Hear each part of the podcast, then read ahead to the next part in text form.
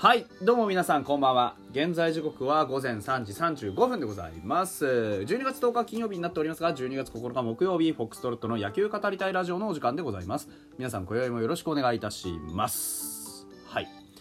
えーとあっという間に年の瀬がね見え始めてまあびっくりするぐらいですね。12月10日になっております。いやだってさもうね2021年があと20日ちょっとしかないんですよ恐ろしい話っすよね本当にあのー、皆さんねえー、今年もよろしく、うん？今年もありがとうございましたっていうにはまだちょっと早いんでね、あのー、最後まで気を引き締めてね、あ野球関連のニュース、目を皿のようにしてチェックしていきたいなというふうに思っております。はい。ほんでですね、あのー、まあ、実はこれ2本目なんですけど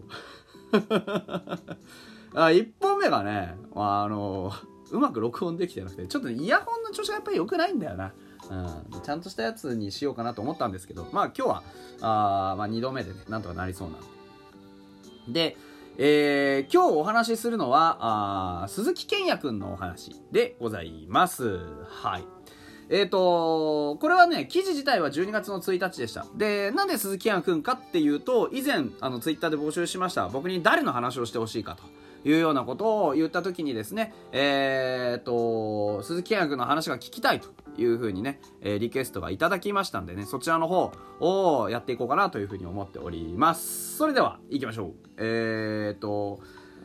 契約更改自体はもう終わっております。170万円増の1050万円で3位という形になりました。2年目の今シーズン21試合に登板して0勝0敗防御率4.19という風になりました。あの、オールスター前後でちょっとね、不審な時期がありまして、防御率が非常に良くなくてですね、1軍定着するっていう風にはなかなかならなかったんですよね。実際あの、まあ、登録と抹消は2、3回繰り返されましてですね、えー、で、対右打者に対しては、被打率1割台と、非常にあの、好調だったんですが、対左打者で3割3分3厘ということで、まあ、総じて左が苦手というようなイメージがちょっとついてしまったなというところ。あの、僕も登板するたびにちょくちょく言ってはいたんですよね。左打者に対する被打率っていうのはあまり良くないと。いうところから、まあ、左バッターをどういうふうに抑えていくか、ね、左バッターに対してもっとあのワイドにえーと、ストライクゾーンを使っていかなきゃいけないよというようなお話を僕は登板するためにしてたような気がします。そういうあのシーズンだったなっていう気がしました。でそれに対して本人は来季は左バッターにカットボール、えー、インコースに投げる球を増やしていきたいんだというようなことを言っていたというところですね。これは本当にあの懐深く見せるっていうことが大事っていう意味ですよね。左バッターのインコースにカットボール右のね、えー、鈴木健也選手からのカットボールっていうことはまあ、インコースを意識させて外の球で仕留めるってこともできるわけですから。まああの打ち取り方にはいろいろ工夫がいりますよね。うん、でまあ実際防御率4.19って言うけど言うけどね中身はどうなってんのと。その4.19の中身って一体どうなってんのっていうところを見ながらね、あのー、喋っていきたいなとは思うんですが、僕ビデオをチェックしたんですよ。ビデオもね。うん、で、それから成績も一応チェックしましてですね。で、面白いことがちょっと分かりまして、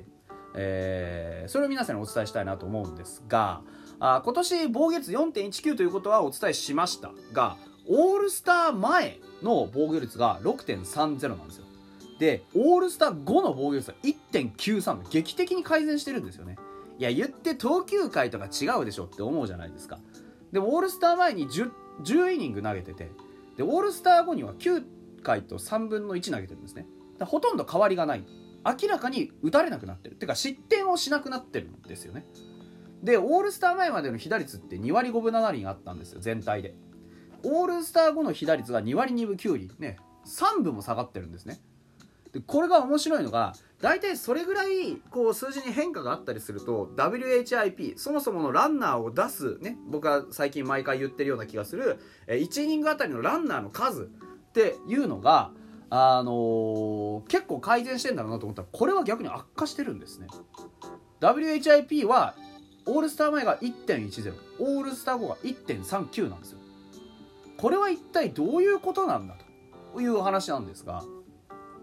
これはねあの投球の質が改善してるってことだと思うんですよね。1.39ってことはランナーは出すようになってる。で現実問題フォアボールも多いんですよ。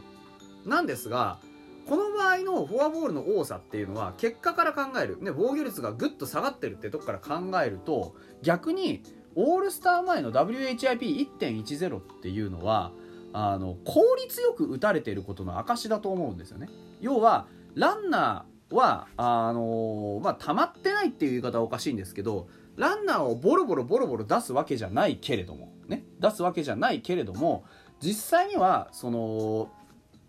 えっとまあ得点圏の場面とかそういったところにおいて、えー、被打率が上がっていると。で中身としては彼投球のスタイル、ね、こんななんかあのー、技巧派みたいななりしてねその投げ方見てもさなんかちょっと変わった投げ方するじゃないですか。をそんなようななりをしながら実はストレートの割合が半分スライダーの割合がほぼ半分っていうことであの割と脳筋タイプのピッチャーなんですよ。パワーピッチャーなんですよねスタイルが。だもんであの防御率がこんだけ悪くてでも WHIP はいいよってことになると割と長打を食らって少ない手数で打たれているっていう可能性があるんですよね。数字から見えるものとしては。つまりフォアボールは少ない。フォアボールを出さない、ね、コントロールを良くしたい良くしたいっていう意識のおかげで、えー、ストライクゾーンの中には収まってるんですがそれがしっかり捉えられてるというような形で WHIP は少ない、ね、手数は少ないけれども効率よく失点を重ねてしまっているというのが実はオールスター前の現状だったんじゃないかと僕はこの数字を見て分析するわけですよね。実際どっちかっていうとピンチの場面とかでキュッと出てきてパコーンと打たれることもありましたしうんと状況としては本当にねストライクゾーンで勝負をしすぎているというような印象は確かにあります。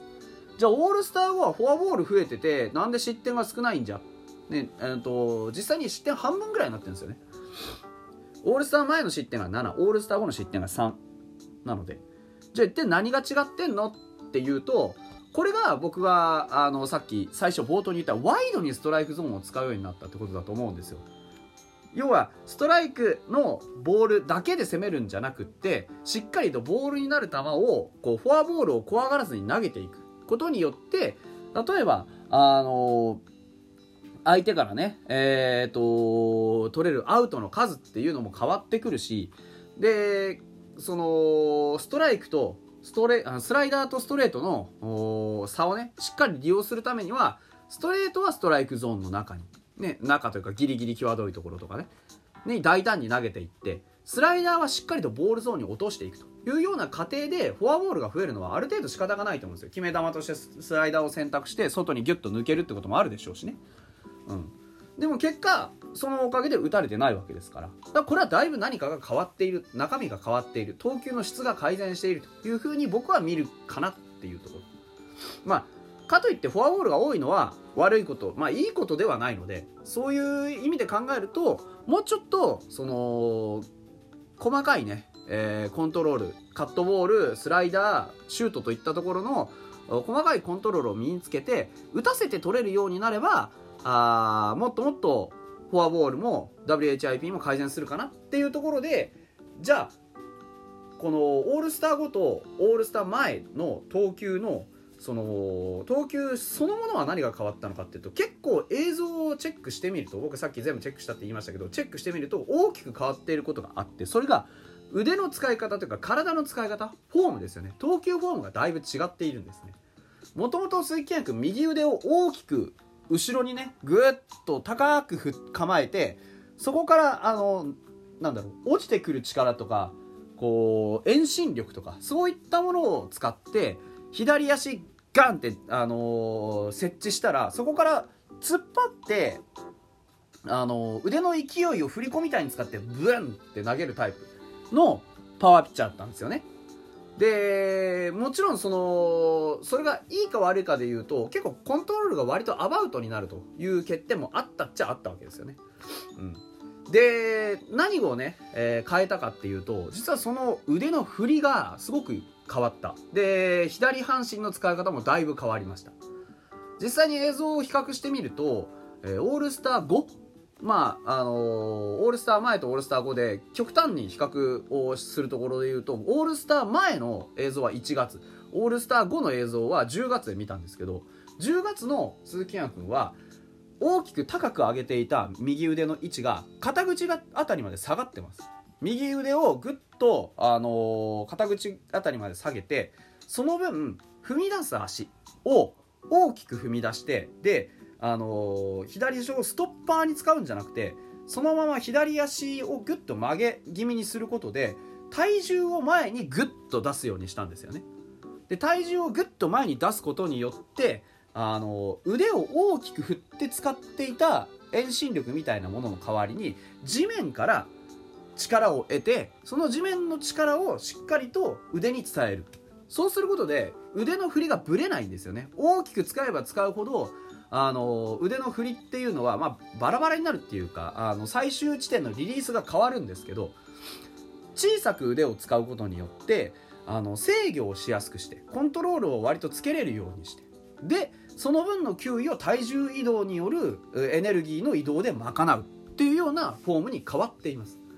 そのことによってだいぶコントロールがあの自分の思った通りにできるようになってで、えー、とストレートとスライダーをしっかり投げ分けれるようになったんじゃないかなというふうに思います。技術的にもね、えー投球術的にもメンタル的にもだいぶ安定してきたと思うのでね。来来年以降の活躍にまた期待が持てると思います。